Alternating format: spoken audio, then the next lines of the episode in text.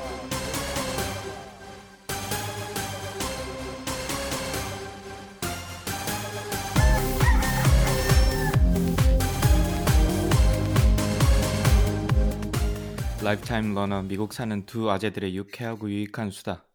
한국과 미국 스타트업 테크 기업 이야기 조강의 4센트 108번째 방송을 시작하겠습니다.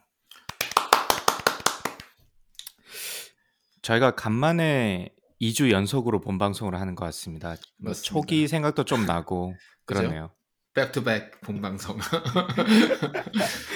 사실 그 프로그램이 많아지면서 이런 일이 별로 없었는데 뭐 인터뷰 일정을 조율 중이기도 하고 제가 좀 게을렀네요 이번 주에. 그래가지고 아니 무슨 말씀이냐.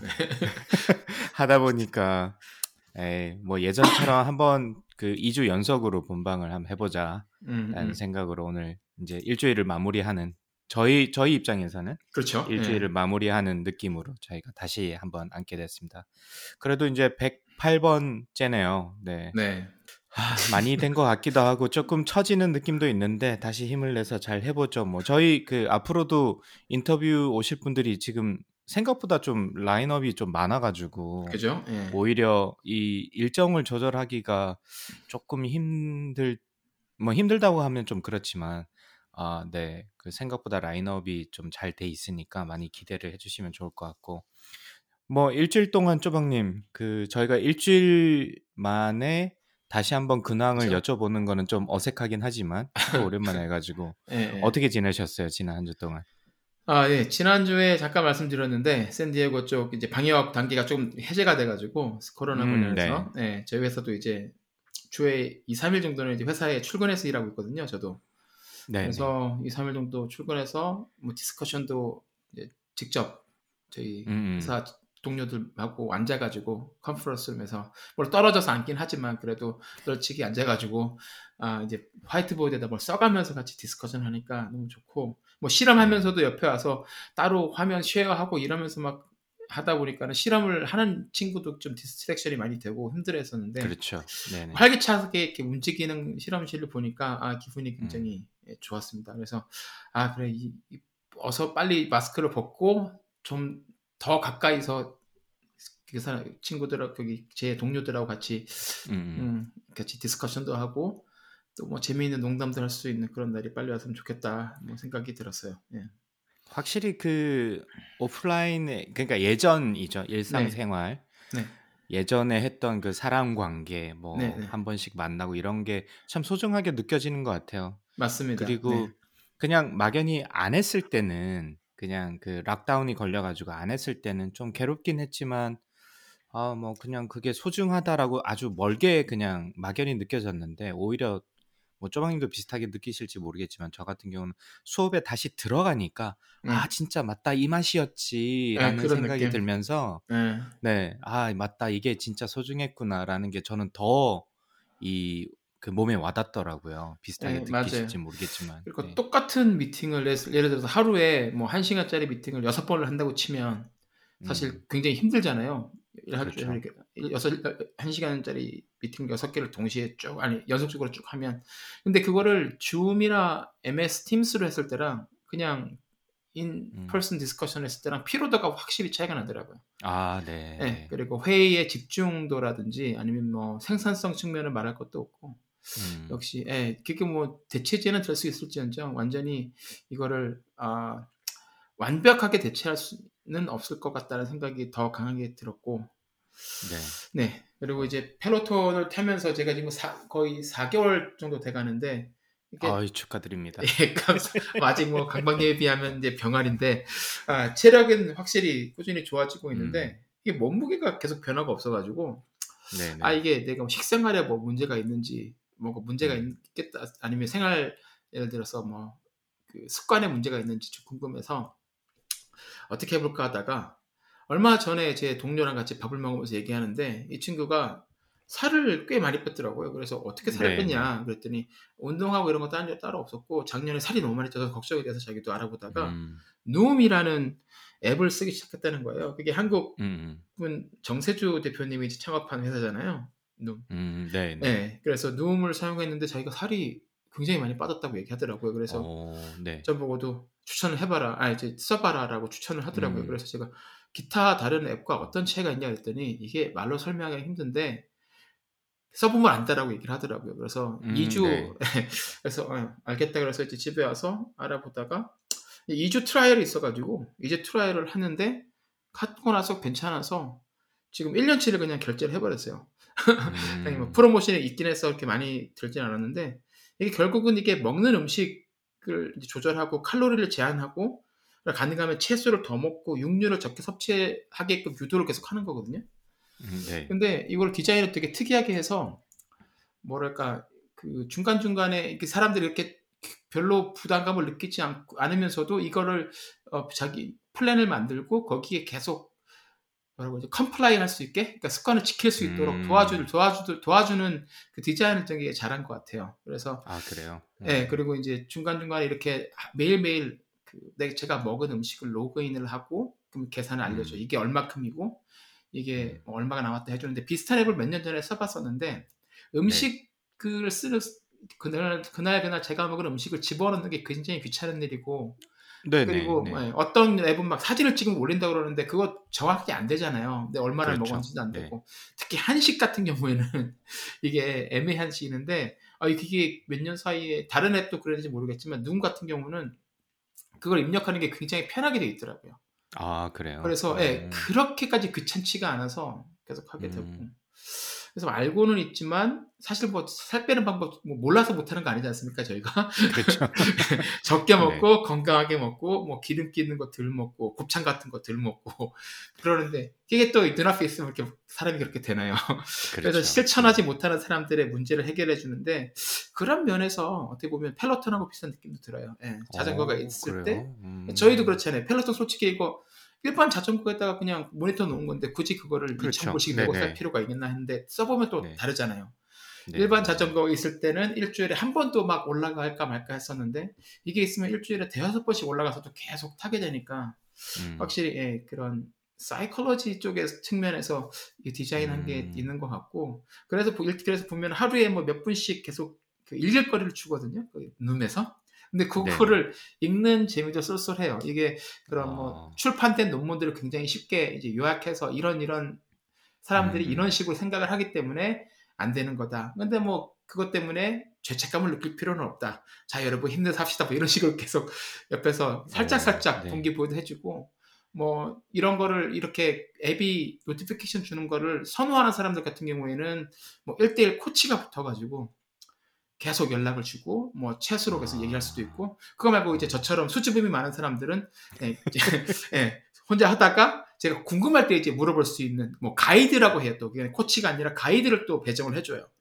그래서 이게 굉장히 디자인을 잘하는 앱이라는 생각이 들고 제가 룸을 썼다가 살을 뺐다는 사람들 제가 주변에 친한 사람 중에 벌써 한 2-3명 정도가 이렇게 저한테 추천했거든요. 그래서 제가 6주 제가 제 목표가 9월까지 특정 몸무게에 도달하는 건데 만약에 그때 도달을 하게 되면 제가 특집 한번 하겠습니다. 좋습니다.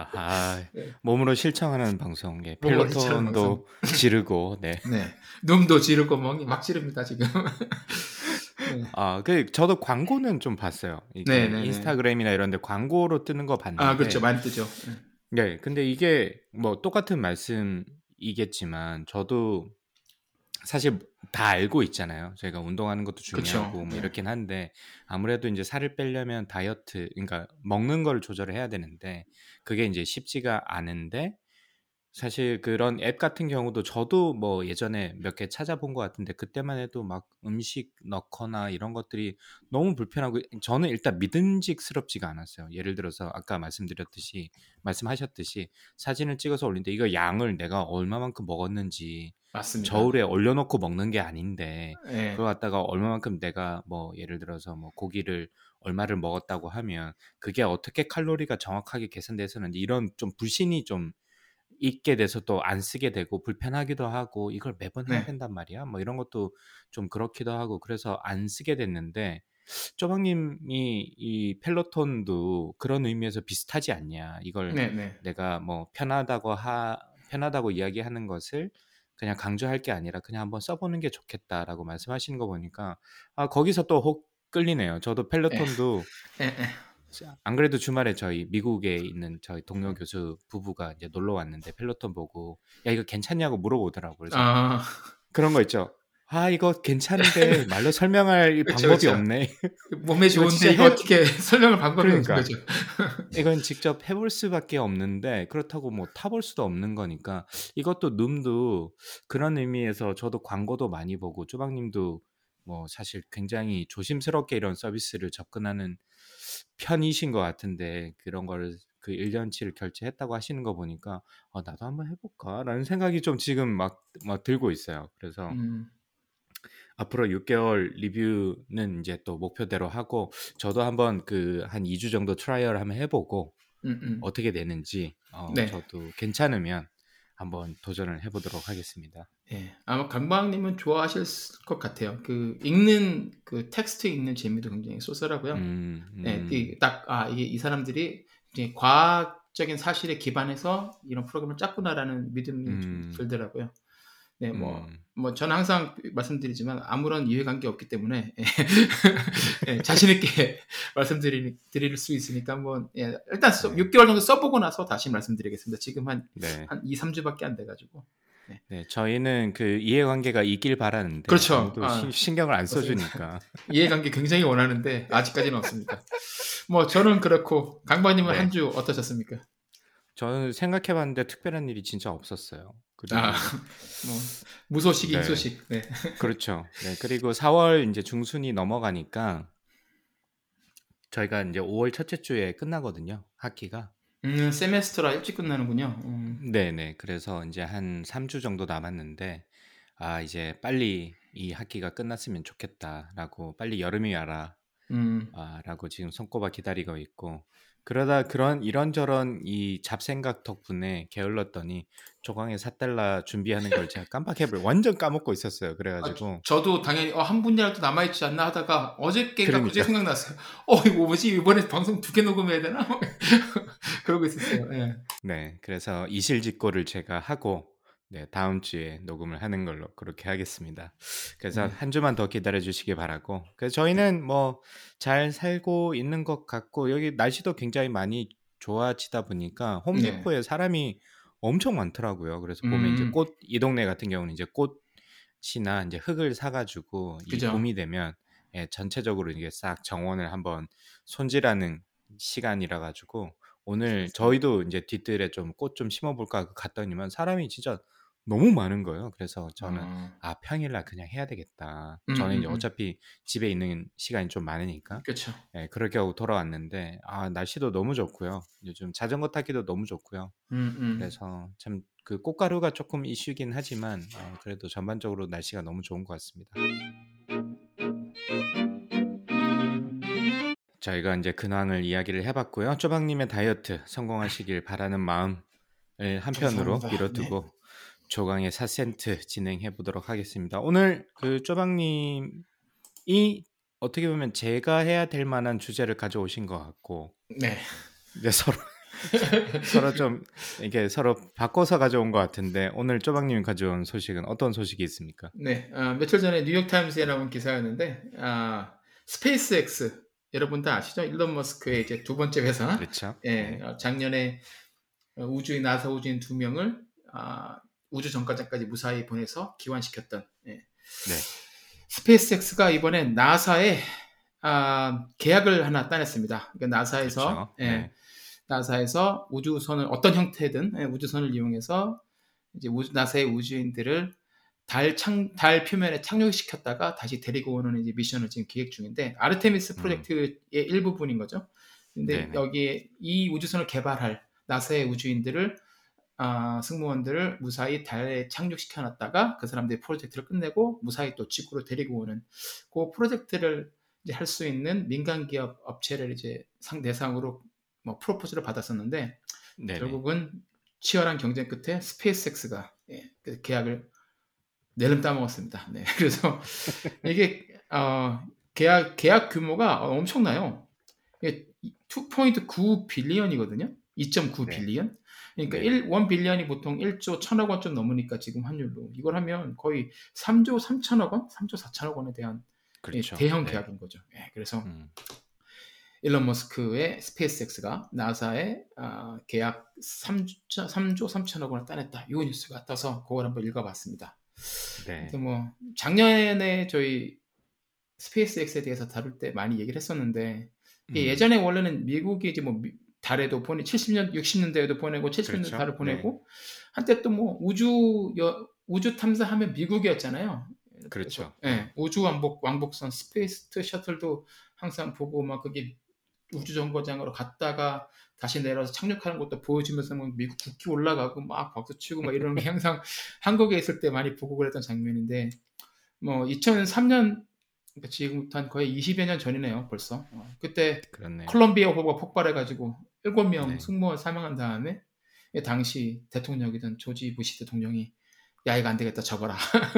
그래서 접었죠. 그래서 그렇죠. 네, 스페이스 셔틀은 퇴역하고 그 다음에 이제 미국에 있는 이제 나사의 우주인들은 우주 정거장에 가려면 러시아의 로켓을 타고 가는 어떻게 보면 다소 굴욕적인 뭐 그런 상황을 경험을 하게 됐는데 맞습니다. 네. 그러다가 이제 최근 들어서 이제 기술력을 갖춘 민간 기업들 뭐 예를 들면 스페이스X나 뭐 블루 오리진 아니면 뭐 스페이스X랑 작년에 경쟁을 했었던 보잉 같은 회사들 전통의 그렇죠. 예, 네. 그런 군수 업체들이 이제 등장해서 나사와 이제 프로젝트를 같이 하고 이제 나사는 그런 미국의 기업들에게 예산을 몰아주면서 오히려 이제 미국의 민간 기업들이 나사의 펀딩을 등에 업고 어떻게 보면 러시아의 그 우주 기술 러시아나 뭐 중국과 이제 경쟁을 하는 거죠 우주에서. 그렇죠. 네. 네네. 그래서 이제 작년에 스페이스X가 이제 나사에 우주인 2명 보내고 지구로 교환시킨 프로젝트도 그 중에 하나고 이번에는 예, 그래서 더 크게 나왔는데 당연히 뭐 그 우주 정거장까지 갔다 왔으니까 그 다음은 달이고 뭐 중국에는 이제 저기 어디죠 화성으로 가게 되는 거겠죠. 네. 그리고 뭐 스페이스X도 마찬가지고 이게 보내는 게 스페이스X는 프로포저를 낸 게 스타쉽을 이제 훨씬 더 큰 스타쉽을 보내서 달 착륙선으로 쓰겠다라고 낸 것 같은데 뭐 스페이스X의 꿈은 그거 스타쉽을 결국은 그 화성으로 보내는 거니까 그 중간 정도의 중간 기착지 뭐 중간 마일스톤으로 달 착륙선을 한번 프로젝트를 해보고 그 다음에 거기서 배운 걸 바탕으로 또 이제 뭐 더 멀리 갈 수 있는 더 빨리 갈 수 있는 스타쉽을 만드는 게 더 낫지 않을까 생각이 들어서 일단 스페이스X 입장에서는 뭐 이건 뭐 굉장히 좋은 축하 경사가 아닌가 그래서 그런 생각이 들었습니다. 강박님 뭐 네. 우셨나요? 뭐 울지는 않고 저도 이렇게 굉장히 관심 있게 기사를 봤고요. 네. 하나 뭐 너무 어떻게 보면 좀 당연한 경쟁이 아니었나 싶기도 하고 아마 저도 기사를 몇 개 읽어보니까 이 금액 자체도 다른 그 팀 경쟁 팀에 비해서 엄청나게 저렴하게 지금 2.4 빌리언이긴 하지만 사실 네. 그 자체가 어마어마한 금액이긴 하지만 다른 프로젝트 팀에 비해서는 엄청나게 낮은 금액으로 입찰을 네. 했다고 하더라고요. 그래서 이게 뭐 지금 저희가 뭐 거의 매일 그다음에 요즘은 뭐 실패했다는 얘기가 거의 들려오지 않을 정도로 신뢰성도 많이 높아졌고 안정적이기도 하고 그다음에 회수 기술을 아직까지는 이 스타쉽으로는 성공을 하지는 못했지만 지금 그렇죠. 열심히 실험을 하고 있죠. 네. 그렇죠. 거의 섰었죠 최근에는. 그렇죠. 거의 네. 착륙했다가 막판에 그냥 넘어지면서 터졌는데 그래도 네. 조금만 더면 될 것 같다라는 인상을 충분히 줄 수 있었던 그렇죠. 것 같습니다. 네.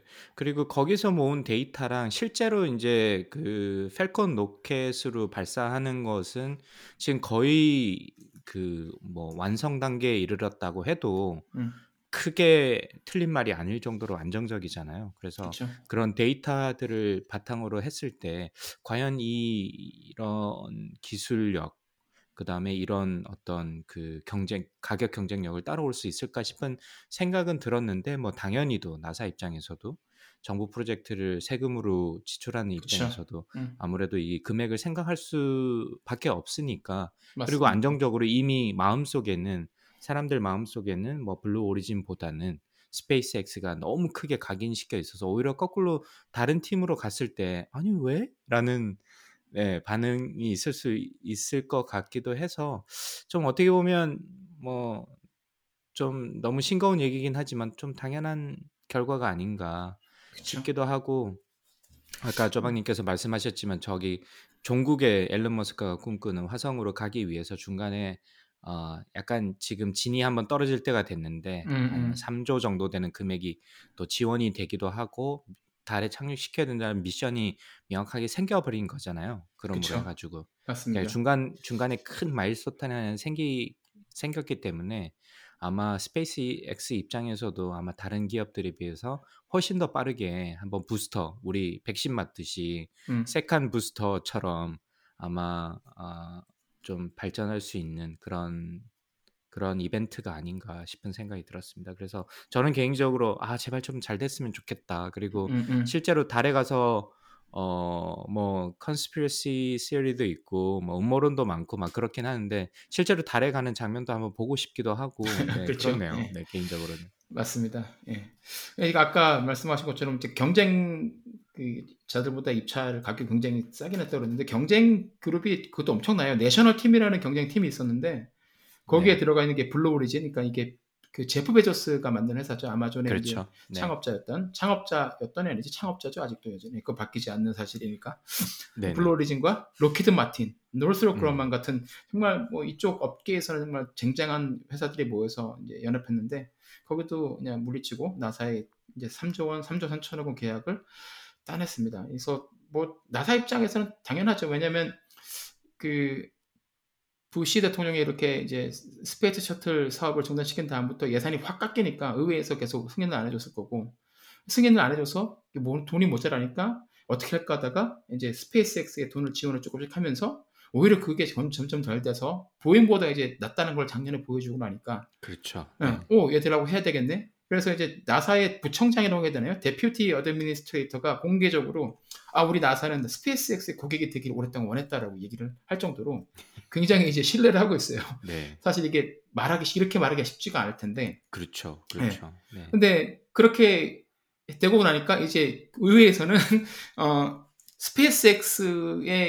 스페이스X가 사용하는 예산이 어떻게 기준이 돼버린 거죠.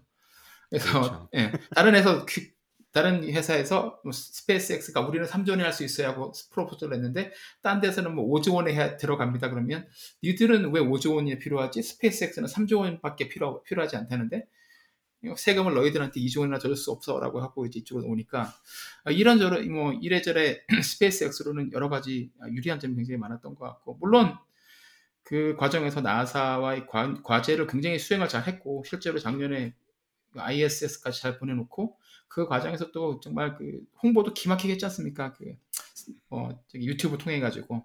네. 예. 그러니까 확실히 뭐 우군들이 뭐 우글거리는 것 같고, 이게 또 이번에 이제 바이든 대통령이 취임하면서 이제 아르테미스 프로젝트 일환으로 스페이스X 스타쉽이 이제 최초의 여성 승무원하고 최초의 유색인 승무원을 달에 착륙시키는 게 목표라고 해요. 이게 또 굉장히 큰 의미가 있겠죠. 네네. 네, 맞습니다. 그래서 이걸 그렇게 되는 거랑 보면 또 새로운 역사의 한 페이지를 쓰게 되는 거 아닌가 그렇게 생각이 들었습니다. 네. 네. 뭐 또 한편으로는 블루 오리진 이제 반대쪽 입장에서 보면 제프 베조스가 사실은 이제 올 가을에 물러나잖아요. CEO 자리를 물러나면서. 물러나면서 했던 얘기가 이제 그 우주 사업에 좀 포커스를 집중을 하고 싶다. 그래서 블루 오리진 제 기억에는 그 달 착륙선 모델도 만들고 굉장히 역동적으로 준비를 많이 했던 것 같은데, 한편으로 보면 뭐 얼마 전에도 보니까 굉장히 성공적으로 뭐 착륙도 시키고 이런 장면도 있는데 조금 스페이스X에 비해서 좀 많이 묻힌 감이 없지 않아 있기도 하고, 이번 이벤트를 통해 가지고 제프 베조스가 조금 힘이 빠지진 않았을까 싶은 생각도 좀 들긴 하네요. 힘이 빠졌을 수도 있고, 뭐, 이를 갈고 있을 수도 있죠. 그렇죠. 그래서, 오케이, 가을만 돼봐. 이러고 있지 않을까. 가을만 돼봐, 어디. 뭐 이러고 있을 것 같습니다. 그래서 한번 네. 두 라이벌의 경쟁을 보는 것도 뭐 재밌죠. 저희 입장에서는. 네. 아, 그럼요. 네, 둘 다 굉장히 비전이 큰 사람들이라, 예, 한번 그걸 보는 게 굉장히 재미있고. 거기다가 이 테슬라는 그래도 성장하면서 굉장히 자금도 많고, 테슬라 관련해서 막 일론 머스크가 소셜미디어에서 좀 이런저런 그, 뭐라 그럴까, 언행들도, 돌출 언행들도 많이 하고 그래서 막 SEC 조사도 받기도 하고 막 그랬는데, SpaceX 관련해서는 그런 게 좀 없는 걸 봐서, 제 생각엔 그 파트너인 이제 프레지던트고, 그리고 최고 운영 책임자죠. CEO인 그 그윈 셔드웰이 굉장히 회사를 잘 장악하고, 그리고 앨런도 잘 컨트롤하고 있지 않나 그런 생각이 듭니다. 네, 지난번에도 조방님이 샷웰의 역할을 좀 말씀 많이 해주셨죠. 네. 근데 이분이 인터뷰 같은 걸 거의 안 해서. 네, 맞습니다. 인터뷰 같은 걸 안 하셔가지고 나중에 꼭 나중에 은퇴하고 나시면 뭐 언제가 될지 모르겠지만 예, 자서전은 꼭 하나 써주시면 좋겠다. 저는 그윈 샷웰의 자서전만 기다리고 있습니다. 네. 일단 미리 독자 한 명은 확보를 하셨네요. 그렇죠, 그렇죠. 정말 그 책은 제가 기다리고 있고요. 하여튼 뭐 이런 어마어마한 계약을 따는 스페이스X, 그리고 또 이런 어마어마한 계약을 하나의 민간 기업에 주는 나사, 앞으로도 계속 성공하면 더 큰 돈이 계속 들어갈 것 같거든요. 그래서 결국 이제 뭐 화성 탐사도 스페이스X가 모든 R&D를 하고, 나사가 펀딩을 상당 부분 대주고, 나사의 우주인들이 먼저 승무원들이 먼저 착륙하는 그림이 되지 않을까 그렇게 예상이 됩니다. 그래서 네. 그 첫 발걸음을 이제 내딛었는데 중요한 메시지가 있는 뉴스인 것 같아서 오늘 소개시켜드렸습니다. 네. 그리고 뭐 아까 말씀하셨지만 참 그 민간과의 협력을 통해 가지고 우주 산업 전체를 한꺼번에 좀 끌고 가는 느낌의 플랫폼을 나사가 해준다는 의미에서 제가 지난번 스페이스X 특집에서도 제가 말씀드렸지만 참 의미가 있는 것 같습니다. 그래서 자연스럽게 뭐 경쟁도 일어나게 되는 거고, 사실 그런 과정을 통해 가지고 굉장히 많은 그 부산물, 뭐 혁신적인 혹은 기술의 부산물들이 생길 거잖아요. 그게 뭐 종국에서 다 성공하지 못하더라도 일부분 그 과정에서 생겨난 많은 기술들이 또 뭐 우주 산업이 아니더라도 다른 쪽에서 충분히 또 활용될 수도 있을 거고, 아마 스페이스X도 마찬가지로 우주에서도 도킹을 하고 대부분이 자동 시퀀스로 운영이 되기도 하고, 그다음에 많은 센서들이 사용하고, 이런 면에서는 뭐 자동차나 뭐 지금 무인 그 풀 셀프 드라이빙 테크놀로지도 마찬가지고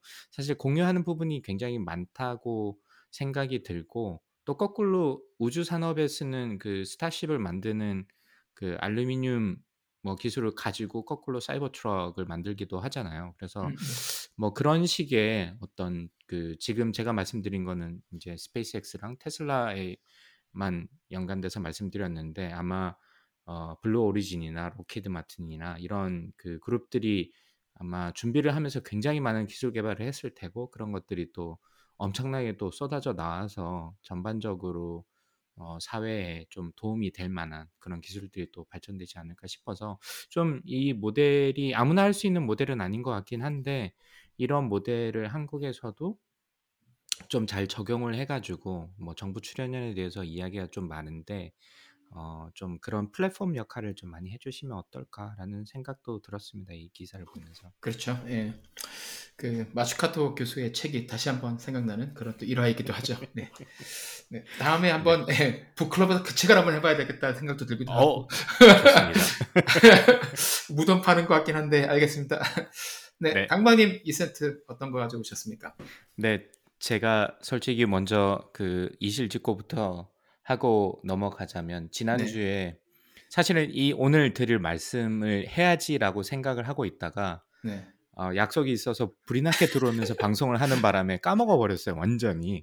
그래서 제가 맞다, 내가 이 얘기를 하려고 그걸 했던 거였는데 그냥 단순히 테슬라랑 리비안이랑 뭐 그런 뭐 몇 가지 부분에서 비교만 간단하게 해버리고 끝났네 싶어가지고 그 후속 관련된 이야기를 조금 들고 왔고, 그 다음에 코인베이스 이야기도 두 가지 소식을 들고 왔습니다. 그래서 리비안부터 이야기를 지난주에 이어서 좀 해보자면, 사실 굉장히 요즘 그 제가 이제 예약자니까 더 그럴 수도 있는데 거의 매주 메일이 하나씩 날라옵니다. 그래서 메일이 날라와서 우리가 이런 준비를 하고 있고 뭐 이런 걸 준비를 하고 있다. 이런 광고를 계속 하는 것 같아요. 아무래도 이제 예약 구매자가 있다 보니까 이탈을 방지하기 위해서 아마 그런 면도 없지 않아 있는 것 같고, 그리고 회사 입장에서도 조금 불신이 많을 거잖아요. 테슬라처럼 증명이 된 것도 아니고 이제 막 떠오르는 회사기 때문에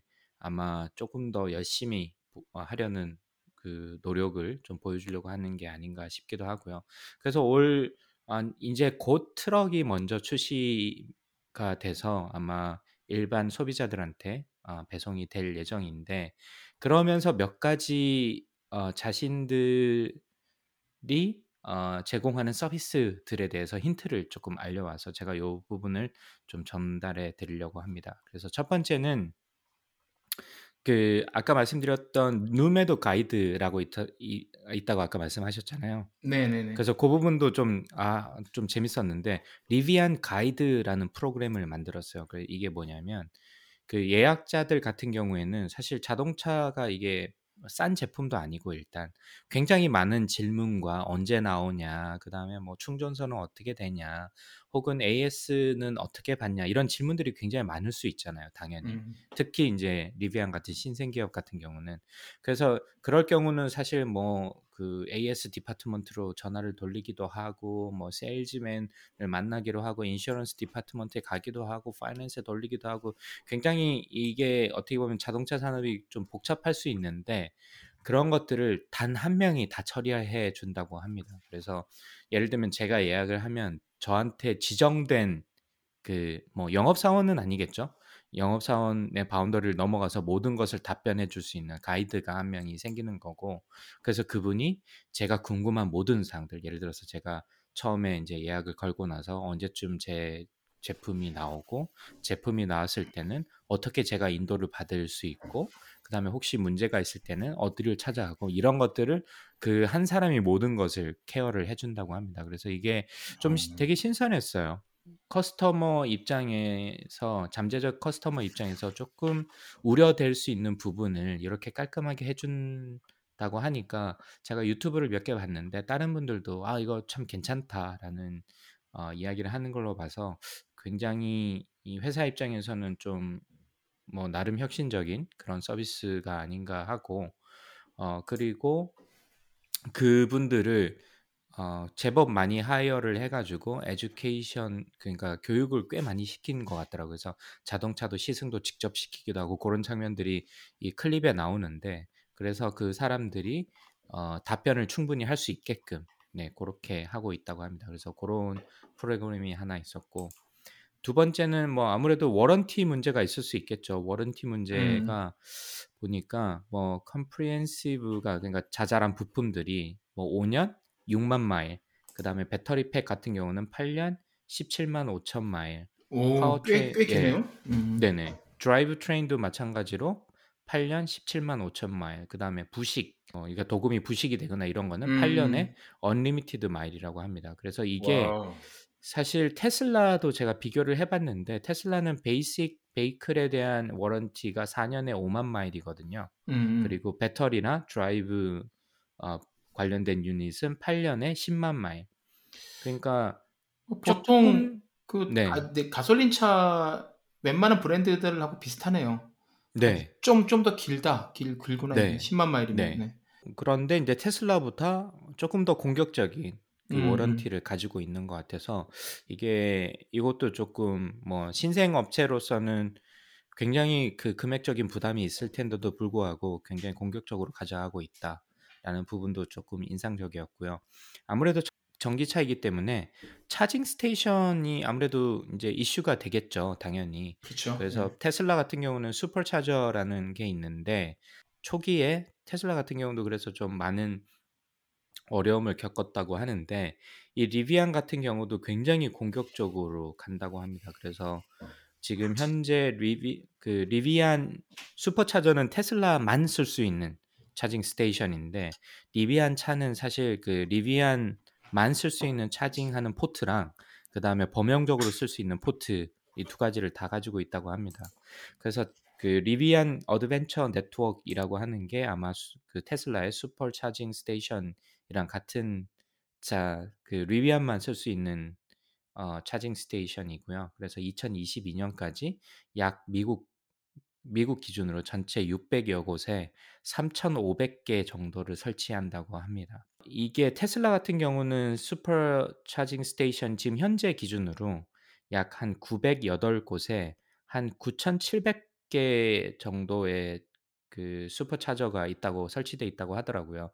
근데 지금 뭐 이미 아시겠지만 테슬라 같은 경우는 뭐 첫 번째 제품을 출시한 지가 지금 이미 꽤 됐고 꽤 오래 지금 열심히 건설하고 있어서 지금 9,700개가 사실 제일 네트워크가 제일 많거든요, 개수가. 근데 초기의 스타트업으로 볼 수도 있겠죠. 아직 이제 10년이 되긴 했지만 제품이 제대로 나온 게 없었으니까.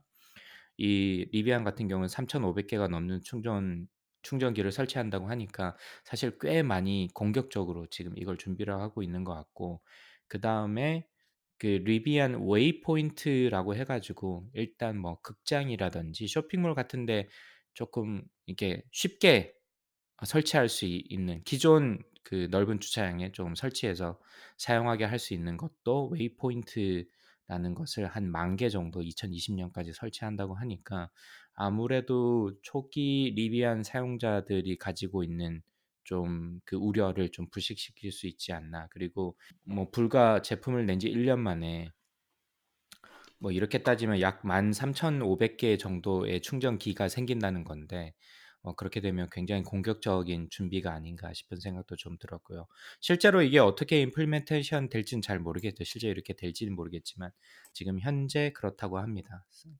그 다음에 이제 세 번째는 서비스인데 이게 좀 재밌었어요, 저 개인적으로는. 그래서 서비스 같은 경우는 사실 우리가 보통 그 딜러한테 가서 문제가 있으면 딜러한테 가서 뭐 점검을 받거나 뭐 제품을 바꾸고, 그 다음에 저희가 한 뭐 보통 뭐 2시간 뭐 좀 길면 뭐 차를 아예 맡기고 오는 경우도 있고 그렇게 해서 차를 찾아서 정비를 하는데, 여기 같은 경우는 아무래도 이제 그 네트워크가 딜러 네트워크가 없다 보니까 그래서 찾아가는 서비스를 한다고 합니다. 그래서 앱으로 신청을 하면 리비안에서 조그마한 트럭이 와서 기본적인 그 점검을 할 수 있고 제품을 교체를 할 수 있는 부품을 교체를 할 수 있는 기본적인 트럭이 오겠죠.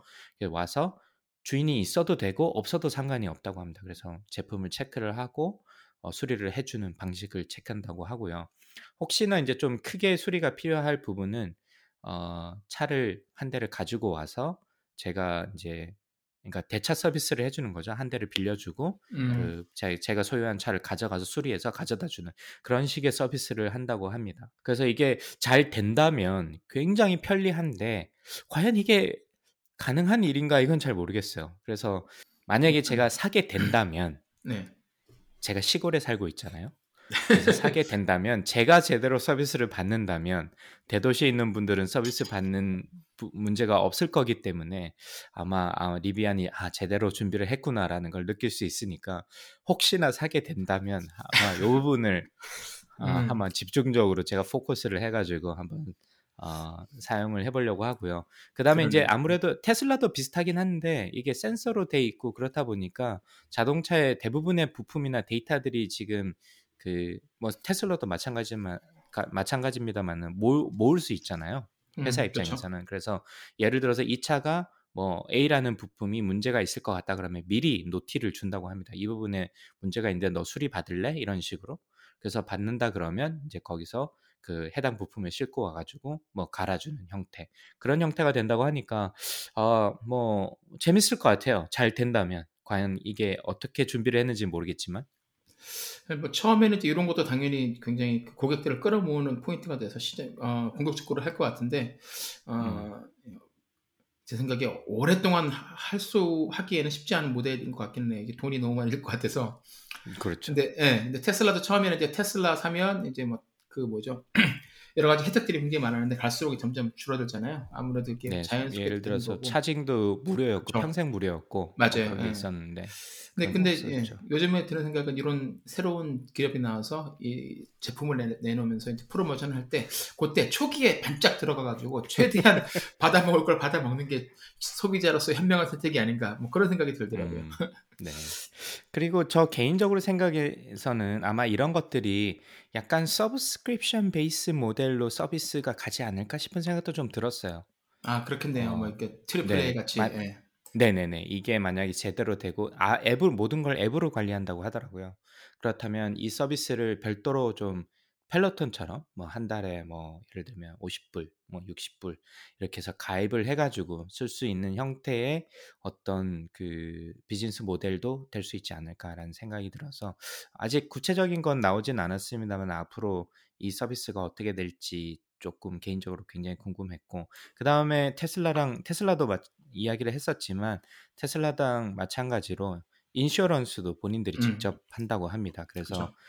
예, 리비안이 아무래도 아웃도어용으로 만들어가지고 아무래도 뭐 차도 그렇게 디자인이 돼 있고 아웃도어를 하다 보면 사실 망가지는 부분도 많고 이런 부분이 있는데 제 생각에는 뭐 당연할 수밖에 없는 게 본인들이 만들었으니까 일단 본인들이 제일 잘 알 테고 그 다음에 본인들이 아까 말씀드렸듯이 데이터를 모을 수 있으니까 보험에서 가장 큰 문제가 이 정보 비대칭의 문제잖아요. 내가 뭐 A라는 것을 속이고 뭐 비용을 청구한다든지 뭐 이런 부분이 있는데 그런 것들을 없앨 수 있겠죠. 아무래도 데이터를 본인들이 직접 모을 수 있다 보니까 그래서 그런 여러 가지 장점으로 인해서 인슈런스를 하는 게 좀 당연해 보이고 그래서 본인들이 직접 한다고 합니다. 그래서 뭐 물론 그 자동차뿐만이 아니라 여기 집도 포함돼 있더라고요. 뭐 집이나 뭐 이런 것도 묶어가지고 한꺼번에 인슈런스 서비스를 할 수 있는 그런 비즈니스 모델도 가져간다고 하니까 사실 이게 자동차만이라고 생각을 했었는데 이렇게 하니까 이게 범위가 굉장히 커졌어요. 그죠? 그래서 네 어떻게 될지 모르겠지만 아무래도 초기다 보니까 이렇게 공격적으로 좀 가져가는 게 아닐까. 그리고 기존 자동차 회사들과는 굉장히 다른 형태라 가지고 여러분들이 조금 참조로 하셨다가 뭐 제가 리비안을 예약차긴 하지만 광고하려는 의미가 아니라 이런 것들이 과연 제대로 초기 기업이 제대로 해낼 수 있는지 그쵸. 요거를 한번 좀 보시면 어떨까라는 의미에서 그리고 했을 때 언제까지 할 수 있을지 아까 조방님이 말씀하셨듯이 그것도 개인적으로는 관전 포인트 중에 하나서 아 그런 게 있구나 그 다음에 뭐 초기 회사라서 아 이런 것도 하는구나 정도의 정보를 좀 전달해주면 어떨까 싶어서 그래서 그 이야기를 저희가 정리를 해드렸고요. 네, 인슈어런스 관련해서 저희 회사 주차장에 테슬라가 또 한 대 또 늘었어요. 그래서 지금 테슬라를 타고 출퇴근하는 동료가 한 4~5명 정도 되는데 네네. 이 친구들한테 제가 다 물어봤어요. 보험료 어떠냐 했더니 보험료가 확실히 그 전에 타던 가솔린 차보다 비싸다. 비싼데 4명 다 테슬라에서 제공한 인슈어런스는 안 샀더라고요. 아, 네. 네, 싸지가 않대요. 그러니까 똑같은 커버리지를 봤을 때 테슬라에서 제공한 인슈어런스가 싸지는 않고 이미 가지고 있는 보험이 있기 때문에 보통 가정이 그렇죠. 있으니까 집에 차 2대 있고 집도 있고 하면 집보험, 차보험 2대 하면 할인이 많이 들어가잖아요. 그렇죠. 네네. 네, 그래서 그 할인한 걸 따지고 나면 오히려 테슬라가 조금 더 비싸다. 그래서 굳이 뭐 같은 값이고 또 바꾸려면 귀찮잖아요. 또 정보 다 그렇죠. 옮겨야 되고 그러니까. 그래서 네. 코테이션을 받았는데 안 샀다. 4명 다 공교롭게 그렇게 얘기를 하더라고요. 그래서 나도 관심 있다 그랬더니 너도 일단 코테이션을 받아보는 게 좋고 사게 되면 자기의 리퍼럴 코드를 써라. 이렇게 얘기하더라고요. 그래서 오케이. 그럼 너도 펠로톤을 사게 되면 나의 리퍼럴 코드를 써라. 그럼 서로 100불씩 예, 주고받는 거다. 그렇게 하고 일단 이제 얘기가 끝났는데 네. 리비안의 인슈어런스는 얼마나 또 매력적인 뭐 베네핏을 제공할지 한번 그거 지켜보면 재밌겠네요. 네, 이게 약간 어떻게 보면 인슈어런스 같은 경우는 후발주자나 아마 전체적으로 후발주자긴 합니다만 테슬라에 비해서는. 그래서 아마 그런 부분이 있어서 저는 되게 의외했던 부분이 아니 얘네들이 자동차만 해도 됐을 텐데 뭐 집이나 이런 게 묶여져 있더라고요. 이런 것도 한꺼번에 할 수 있다라고 거기에 블로그에 이제 써져 있는 걸 보니까 아마 그렇죠. 테슬라에서 아까 말씀하셨던 그런 별도로 여러 인슈런스를 가입해야 되고 그 다음에 네. 번들링을 안 했을 때 할인을 받을 수 없는 그런 맞습니다. 아픔들을 얘네들이 한번 확인을 하고 난 다음에 아, 그거까지 해야 되겠다 싶어서 하지 않았을까 싶은 생각도 좀 들어서 뭐 어떤 식의 뭐 코테이션이 될지 그것도 저는 개인적으로 좀 살펴볼 필요가 있을 것 같습니다. 그래서 요 새로 뜨는 이 리비안의 여러 가지 소식들을 광고 플러스 그렇죠. 저희는 네, 광고 아무도, 원합니다. 네네. 아무도 도와주지 않는 네. 그렇지만 저희가 광고 플러스 그 다음에 굉장히 재밌는 부분 같아요. 그 후발주자들이 이렇게 열심히 하는 부분이 그래서 제가 이 소식을 가져왔고요. 그 다음에 이제 아무래도 지난주에 가장 핫했던 기사 중에 하나가 코인베이스의 직상장 소식인 것 같습니다. 그래서 뭐 조방님은 이 크립토 커런시에 투자를 하시는지 모르겠는데 저는 사실 한 3년 전부터 조금씩 왜냐면 이게 블록체인이 나오면서 이게 뭐지 싶어서 하기 시작했거든요. 그래서 그냥 조금씩 재미로 그냥 하고 있는데 뭐 저는 코인베이스를 그때부터 그래서 꽤 오래전부터 계속 쓰고 있어서 인터페이스도 굉장히 간명하고 쓰기 굉장히 편하게 돼 있어가지고 저는 이렇게 쭉 써와서 코인베이스에 대해서 그래도 좀 잘 알고 있고 이미 3년째 사용자이기 때문에 관심 있게 지켜봤습니다. 그래서 최근 2021년부터 사실 2020년 말이죠. 말부터 해가지고 이 지금 암호화폐라고 불리는 시장이 지금 미친 듯이 지금 오르고 있는데 주식시장 같은 뭐 예전에 이제 테슬라 같은 느낌으로 지금 미친 듯이 올랐다가 한 이틀 사이에는 조금 떨어진 것 같긴 합니다만은 하여튼 뭐 작년 말에 비해서 어마어마하게 올라서 한국에서도 조금 과열됐지 않나 싶을 정도로 지금 떠 있는데 그 상황에서 코인베이스가 상장을 하게 되었습니다. 그래서 개인적으로는 이게 여러 가지 의미가 있는 것 같고 뭐 한 3년 정도 코인베이스를 통해 가지고 뭐 암호화폐 투자를 조금씩 하고 있는 사람으로서 예전에는 사실 아직도 그렇지만 불신이나 그게 뭐 그거 그냥 코드인데 그게 뭐 가치가 뭐가 있느냐 이렇게 회의적인 시각도 많고 뭐 한국에서도 뭐 유시민 전 장관이 뭐 그 뭐 토론을 하기도 했었죠. 네, 그렇죠. 정재승 교수랑 같이 토론을 하기도 했었고 뭐 이런저런 얘기가 있었는데 어쨌든 이 암호화폐가 기존에 가지고 있던 어떤 불신들이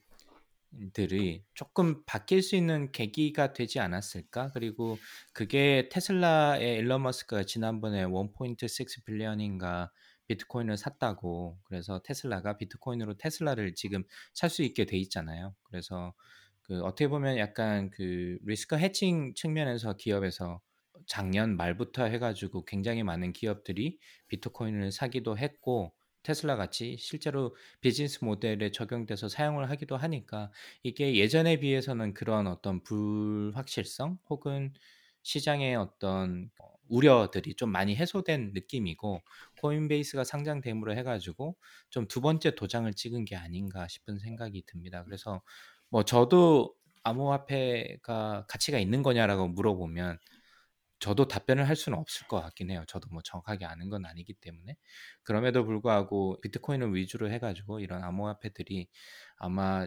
약간의 어둠의 시기를 지나서 햇빛을 점점 보는 시기가 아닌가라는 생각이 들어서 그런 의미에서 좀 굉장히 큰 의미가 있을 것 같고 뭐 지난 그 코인베이스 회사에 대해서 이야기를 좀 해보면 지난 1분기 비트코인이랑 이더리움 두 번째로 큰 코인이라고 할 수 있는데 이더리움만으로도 18억 달러의 매출과 순수익이 8억 달러 정도 냈다고 하더라고요. 그래서 이제 코인베이스가 상장하고 난 다음에 지난 금요일 종가가 342불이고 시가총액이 약 64 빌리언 정도에 된다고 하니까 거의 한 70조 정도 되는 회사가 돼버렸어요. 그래서 어마어마하게 큰 회사가 이미 돼버렸고 이 브라이언 암스트롱이라는 이 파운더자 CEO가 2012년도에 한 지금부터 한 10년 전쯤에 9년 전쯤에 비트코인 100서를 보고 아 이거다 해서 만든 플랫폼이 10년 만에 거의 70조가 되는 회사가 돼버렸어요. 아, 그런 인사이트와 배팅은 도대체 어디에서 오는 걸까요? 진짜 그런 게 있어야 되는데 보고 나서도 아이 뭔 소리지 이해도 못하고 아무것도 안 하고 있었는데 아 이 사람은 그걸 가지고 다니던 회사 에어비앤비를 그만두고 조인 시작했다 그러던데 2012년에 아 네. 역시 이렇게 이런 사람들은 뭔가 다르긴 다른 것 같아요. 네. 아 그쵸 뭐 시총 뭐 70조 80조 원 회사를 만드는 사람이 뭐 비범하겠죠 당연히 비범한데 아 그래도 그걸 보고서 인사이트를 얻었다. 물론 뭐 네. 옛날 이야기니까 이렇게 그렇게 얘기하는 걸 수도 있겠지만 그래도 아 이게 대단하네요. 언제 네. 만나보고 싶습니다 이번에. 네. 네. 그래서 브라이언 암스트롱이 약 20% 정도의 지분을 가지고 있다고 하더라고요. 그래서 약 한 15, 16조 정도 이 상장을 통해 가지고 재산이 늘어났다고 합니다. 그래서 이걸 보면서 야, 그렇지 인생 이거 한 방인데 이렇게 멋지게 살아야 되는데 싶은 생각도 좀 들었고요. 저희가 이제 제프 베조스 보고 부자 대머리형 가장 그렇죠? 섹시한 민머리 형님이라고 했는데. 아이 또 가장 섹시한 민머리 동생이 생겨버렸습니다. 아, 뭐 16조 원이면 형님 아닙니까? 그렇죠. 야, 네. 38살이라고 하는데 아, 참 대단한 것 같아요. 네. 그러면 2012년에 했을 때 그때는 20대였겠네요. 28, 그렇죠. 29. 아, 대단하다. 네. 그리고 코인베이스를 제가 쭉 써봤는데 네. 그 홍콩 기반의 기업으로 알고 있는 바이낸스라고 하는 플랫폼도 있어요. 그래서 그것도 굉장히 제가 성장하는 거를 쭉 봐왔는데 코인베이스도 보면 참 이렇게 잘 만들었어요. 일반 사람들이 약간 그 뭐라 그럴까 로빈후드처럼 네. 이거 잘 모르고 어려워하는 사람들도 상대적으로 이렇게 쉽게 거래할 수 있게끔 네, 이게 복잡하고 막 이렇게 그래프가 복잡하고 이런 게 아니라 아주 간단하게 물론 이제 전문적으로 하시는 분들은 코인베이스 프로라고 해서 전문 플랫폼이 따로 있습니다. 그래서 그걸로 이제 가입하기도 하는데 뭐 기능도 별로 없어요. 그냥 사고 팔고밖에 안 돼요. 그 주식처럼 뭐 어떤 가격이 오면 여기서 매수 매도를 들어가고 그런 거 없습니다. 여기서는 그런 거 없고 그냥 사고 파는 것만 되고요. 그렇게 복잡한 기능들은 코인베이스 프로라고 별도로 플랫폼을 만들어가지고 두 가지를 분리해놔서 그런 것도 참 제 개인적으로 사용자 입장에서는 굉장히 좋았고 그 다음에 되게 뭐 UI도 굉장히 간단하게 돼 있고 그래서 좀 사용하기가 너무 편리하고 안정적이다라는 부분이 뭐 중간에 뭐 몇 번 뻗기도 하고 뭐 그런 부분이 있었습니다만은 그래도 한 3년, 4년 정도 사용하면서 크게 불편함이 없을 정도로 굉장히 안정적인 플랫폼이어가지고 잘 달 것 같다는 생각은 했었는데 결국 이렇게 상장을 해가지고 이 70조짜리 회사가 돼버렸네요.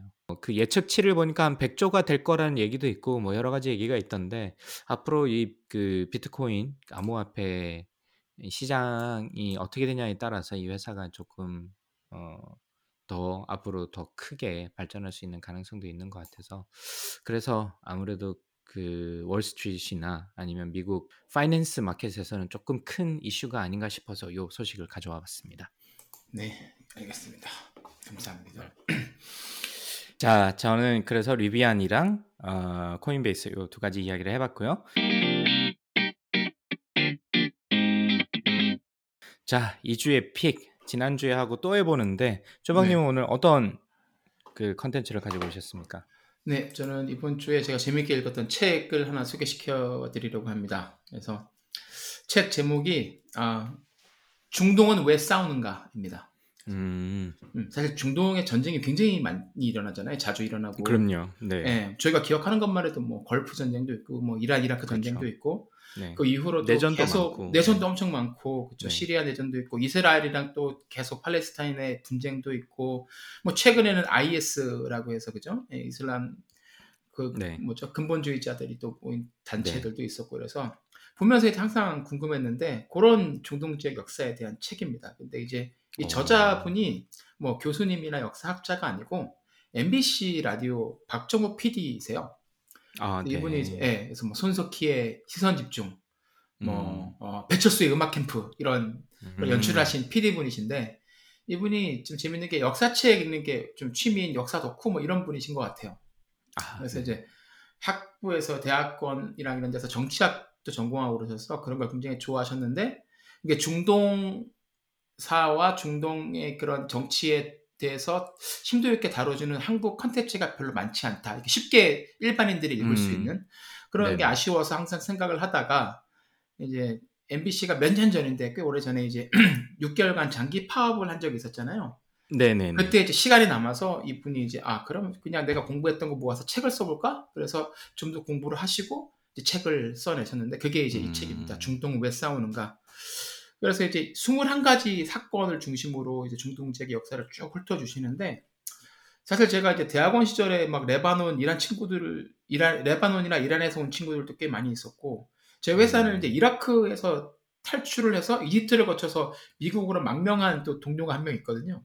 네. 이제 그 친구들하고 얘기를 하다 보면 이제 단편적으로 이해하고 있었는데 이슬람의 이제 시작부터 시작해서 이제 20세기 아랍 민족주의 태동 그리고 이제 지금 다시 또 그 반대급부로 부상한 급진적인 막 IS 같은 근본주의 같은 태동 이래까지 흐름을 볼 수가 있고 특히 저는 이제 이스라엘도 되게 궁금했었는데 이스라엘의 역사라든가 이스라엘의 이제 중동 인접 국가들과 싸웠던 그런 얘기들 같은 게 굉장히 재밌게 잘 써놓으셔서 저도 굉장히 재밌게 잘 읽었습니다. 그래서 이제 읽다 보면 또 이제 한국도 사실 비슷한 역사를 겪었잖아요. 중국 나라들하고. 네. 일본 식민지 시절도 있었고 끝나고 나서 미국 소련에 의해서 분열도 되고 그 다음에 군부 독재도 있고 혼란이 있었는데 그래도 한국은 그런 혼란을 잘 딛고 일어나서 지금의 이제 모습까지 왔다는 점이 참 다행스럽기도 하고 또 저희 이제 부모님 세대인 거죠. 그리고 그 전 세대 분들께도 이제 감사하다는 생각도 들고 뭐 여러 가지 생각이 많이 들어가는 책인데 그런 거 다 차치하고라도 책 자체가 굉장히 재밌습니다. 그래서 네. 읽어보시면 좋으실 것 같고요. 저는 박정호 PD님 모르거든요. 그러니까 아무런 관련 없다는 걸 말씀드리고 이게 리디북스에서 사고 싶었는데 리디북스에 전자책이 없어서 한국에서 직접 배송했어요. 그래서 알라딘으로 주문하니까 3일 만에 DHL로 바로 오더라고요. 네. 그래서 네. 그래서 아내도 이제 또 원하던 책이 한국 책이 2권인가 있어서 3권을 주문해서 종이책으로 받았는데 제가 이거 읽고 나면 이제 아내도 바로 받아서 읽고 싶다고 하더라고요. 그래서 박정욱 PD의 중동은 왜 싸우는가 추천드립니다. 네, 저도 개인적으로는 사실 진짜 몰라요 중동에 대해서. 사실 그리고 잘 알기가 쉽지가 않잖아요. 너무 복잡하니까. 네. 그리고 뭐 소수파가 있고 뭐 여기저기서 들은 게 있긴 한데 이게 어떻게 연결되는지도 모르겠고 한 번도 이렇게 사실 먹고 살기에 바빠서 제 앞가림에 바빠서 남의 먼 나라 이야기를 이렇게 꼬치꼬치 이렇게 생각해 볼 시간이 없어서 근데 항상 궁금하잖아요. 모든 뭐 전 세계 화약고라고 하기도 하고 뭐 석유 이슈도 있고 사실 뭐 경제적으로도 빠질 수 없는 부분이 그 지리적으로 중동인데 사실 너무 모른다. 그리고 뭐 제가 막연히 아는 거는 그 교수 지원할 때 뭐 쿠웨이트나 아니면 카타르나 아니면 사우디 같은 경우는 사실 패키지가 굉장히 좋거든요. 그래서 제가 한번 그거를 그냥 검색해 본 적은 있어요. 그래서 여기는 뭐 인컴 텍스도 없고 집도 주고 한국에 1년에 한 번씩 가족 전체 보내주고 뭐 이렇게 좋네. 월급도 좋고. 그래서 한번 가볼까라고 그냥 막연히 생각했다. 왜냐면 중동하면 저희가 일단 뭐 기름으로 오일 원유를 해가지고 부자 나라 이런 이미지가 있잖아요. 그래서 이제 잘 모르기도 했고 저는 사실 가본 데가 두바이만 가봤어요. 그 근처로 뭐 따지자면 두바이만 가봤는데 두바이는 사실 뭐 중동이랑은 약간 벗겨나 있는 부분이니까 이렇게 복잡한 여러 가지 이슈에 대해서 벗어나 있는 부분이라서 조금 다른 이슈이기도 하지만 개인적으로 좀 궁금했는데 조방님께서 오늘 이 책 제목을 딱 써주셔가지고 본 거에 그러면 한번 읽어봐야 되겠다 나도 라는 생각이 들어서 이번 기회를 통해서 중동에 대해서 조금 공부해보는 그런 계기가 될 것 같네요. 네, 재밌습니다. 꼭 읽어보십시오. 네, 강박님은 2주의 픽 어떤 거 가져오셨습니까? 네, 그 저는 이것도 보니까 그 임정욱 대표님이 말씀하셨던 건데 너무 따라하는 감이 없지 않아 있지만 제가 뭐 확인하는 차원에서 2표, 한 표를 더 더하는 차원에서 애플의 Time to Work Time to Work이 아니죠? Walk이죠. 걸으면 걷는. 웬일이니? 제 원고에다 일하다로 타임 투 일하다 이렇게 써놨네. 네. 그래서 이제 그 애플 플러스 피트니스 플러스가 있어야 되는지는 잘 모르겠어요. 애플 워치 디바이스만으로도 가능한지는 제가 잘 모르겠는데 어쨌든 그 애플 워치가 있으신 분들은 타임 투 워크라고 해가지고 그냥 걸을 때 유명 인사들이 한 25분에 짧으면 25분에서 한 45분 정도까지 자신의 인생에 대해서 간략하게 이야기를 해주는 조박님께서 말씀을 해주셨죠. 막 새 소리도 나고 뭐 걷는 소리도 난다라고 했었는데 제가 요 며칠 동안 날씨가 너무 좋아가지고 집에서 펠로톤 타기보다는 이 좀 많이 걸어 다녔어요. 네, 그렇더라고요 보니까. 네. 역시 모든 걸 모니터하시고. 아, 이세린 박사님 좀 하세요. 네, 펠로톤 친구를 괜히 했어. 누가 얼만큼 운동을 했는지 모를 수가 없는. 그렇죠. 요즘에 보니까 강관이 걷기를 많이 하시는 것 같더라고요. 봄이라 네네. 날씨가 좋으니까 확실히 네네. 그러신가 보다 싶었죠. 네. 그래서 뭐 걷는 거랑 펠로톤 자전거랑 좀 많이 같이 하고 싶은데 하루에 두 가지 하기는 좀 무리인 것 같아가지고 시간도 많이 들고. 그래서 어쨌든 많이 걷는데 너무 좋은 거야. 그 스토리도 너무 좋고 그 다음에 그분들이 추천해주는 음악들도 참 좋고 그래서 저는 개인적으로 한번 꼭 해보시길 추천드리고 저는 개인적으로 한국분인 임정욱 대표님도 말씀해 주셨는데 이민진이라는 그 분이 빠칭코라는 소설을 쓴 그 한국계 미국인이겠죠. 네, 그분 이야기가 참 좋았고요. 아무래도 한국분이라서 더 정감이 갔던 것도 있고 그래서 이분 이야기를 듣고 빠칭코 소설을 지금 오더블로 듣고 있습니다. 그래서 독특해요. 네, 독특한 것 같아요. 아직 다 안 읽어가지고 제가 뭐라고 말씀드릴 수는 없지만 어쨌든 이 책이 내셔널 북 어워드 파이널리스트에 올랐다고 하더라고요. 그래서 제가 기억을 해보니까 재작년쯤에 저희 학교의 다른 스쿨에서 이분을 아마 초청을 하신 것 같아요. 그 책도 추천을 하고 와서 이제 작가와 이제 이야기하는 그런 세션이 있었던 것 같은데 그때 갈 걸라는 생각이 이제서야 들더라고요. 그래서 뭐 그럴 정도로 다양한 사람들의 이야기를 들을 수 있으니까 여러분도 한번 꼭 해보시길 추천을 드리고 뭐 시간이 그렇게 많이 걸리지 않습니다. 짧은 거는 25분짜리도 있으니까 걷고 그분들이 추천하는 음악 그다음에 그냥 걷는 것보다도 그분들이 하는 얘기를 들으면서 그랬었구나라는 정도 약간 위인전 듣는 느낌으로 네 한번 들으시면 어떨까 싶어서 제가 쪼박님도 추천을 하셨고 임종욱 대표님도 추천을 하셨지만 제가 세 번째 네 도장 세 표째네요. 세 표를 드리면서 이 주의 픽으로 선정을 했습니다. 예전에보다 그 강사들이라고 해야 되나요? 그 많이 추가가 됐나봐요. 제가 처음에 봤을 때는 4명으로 시작했었는데 일주일에 한 편 정도 올라오는 것 같더라고요. 지금 계속 추가가 되는군요. 그러면 재밌겠네요.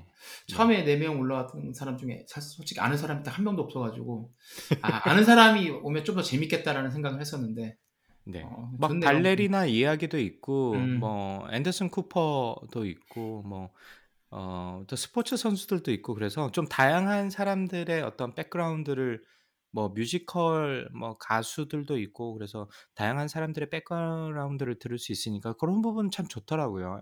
특히나 이제 미국에서 이민자로 와서 아이를 키우는 사람 입장에서 아무래도 아이들이 이제 어떻게 커주길 바라는 뭐 걱정과 뭐 기대치가 있는 거잖아요. 사람들마다.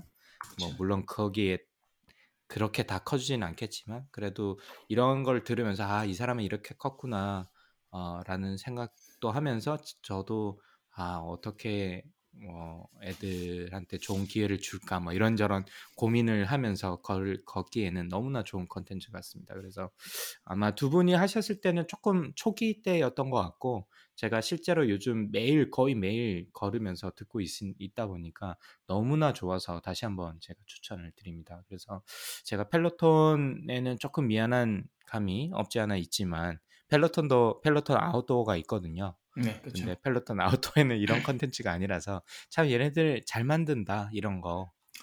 애플이니까 할 수 있는 거죠. 또 어떻게 생각하면. 네. 네, 어떻게 이런 생각을 했을까? 참 잘 만든다. 이거 사실 어떻게 보면 돈 되는 일이 아니잖아요. 회사 입장에서 봤을 때는. 애플은 참 가려운 곳을 참 잘 긁어준다라는 느낌이 항상 많이 받습니다. 그래서 타임 투 워크도 그런 의미에서 여러분께 한번 꼭 해보시면 어떨까 싶은 마음입니다. 네, 좋습니다. 세계 최초라고 주장하는 와이파이 3원 팟캐스트 라이프타임 러너가 되고 싶은 두 아재가 들려드리는 미국 스타트업 테크 기업 이야기 조강의 4센트는 애플 팟캐스트, 팟빵, 구글 팟캐스트, 스포티파이에서 들을 수 있습니다. 팟캐스트에 대한 의견은 페이스북 페이지나 dr.chogang@gmail.com으로 연락해 주시기 바라며 다음 주에는 조강의 4달러도 한꺼번에 올리도록 하겠습니다. 지금까지 들어주신 여러분 감사드리고 올 한 주래 이번 한 주도 좋은 한 주 보내시기 바랍니다. 감사합니다. 감사합니다. It's one small step for man, one giant leap for mankind.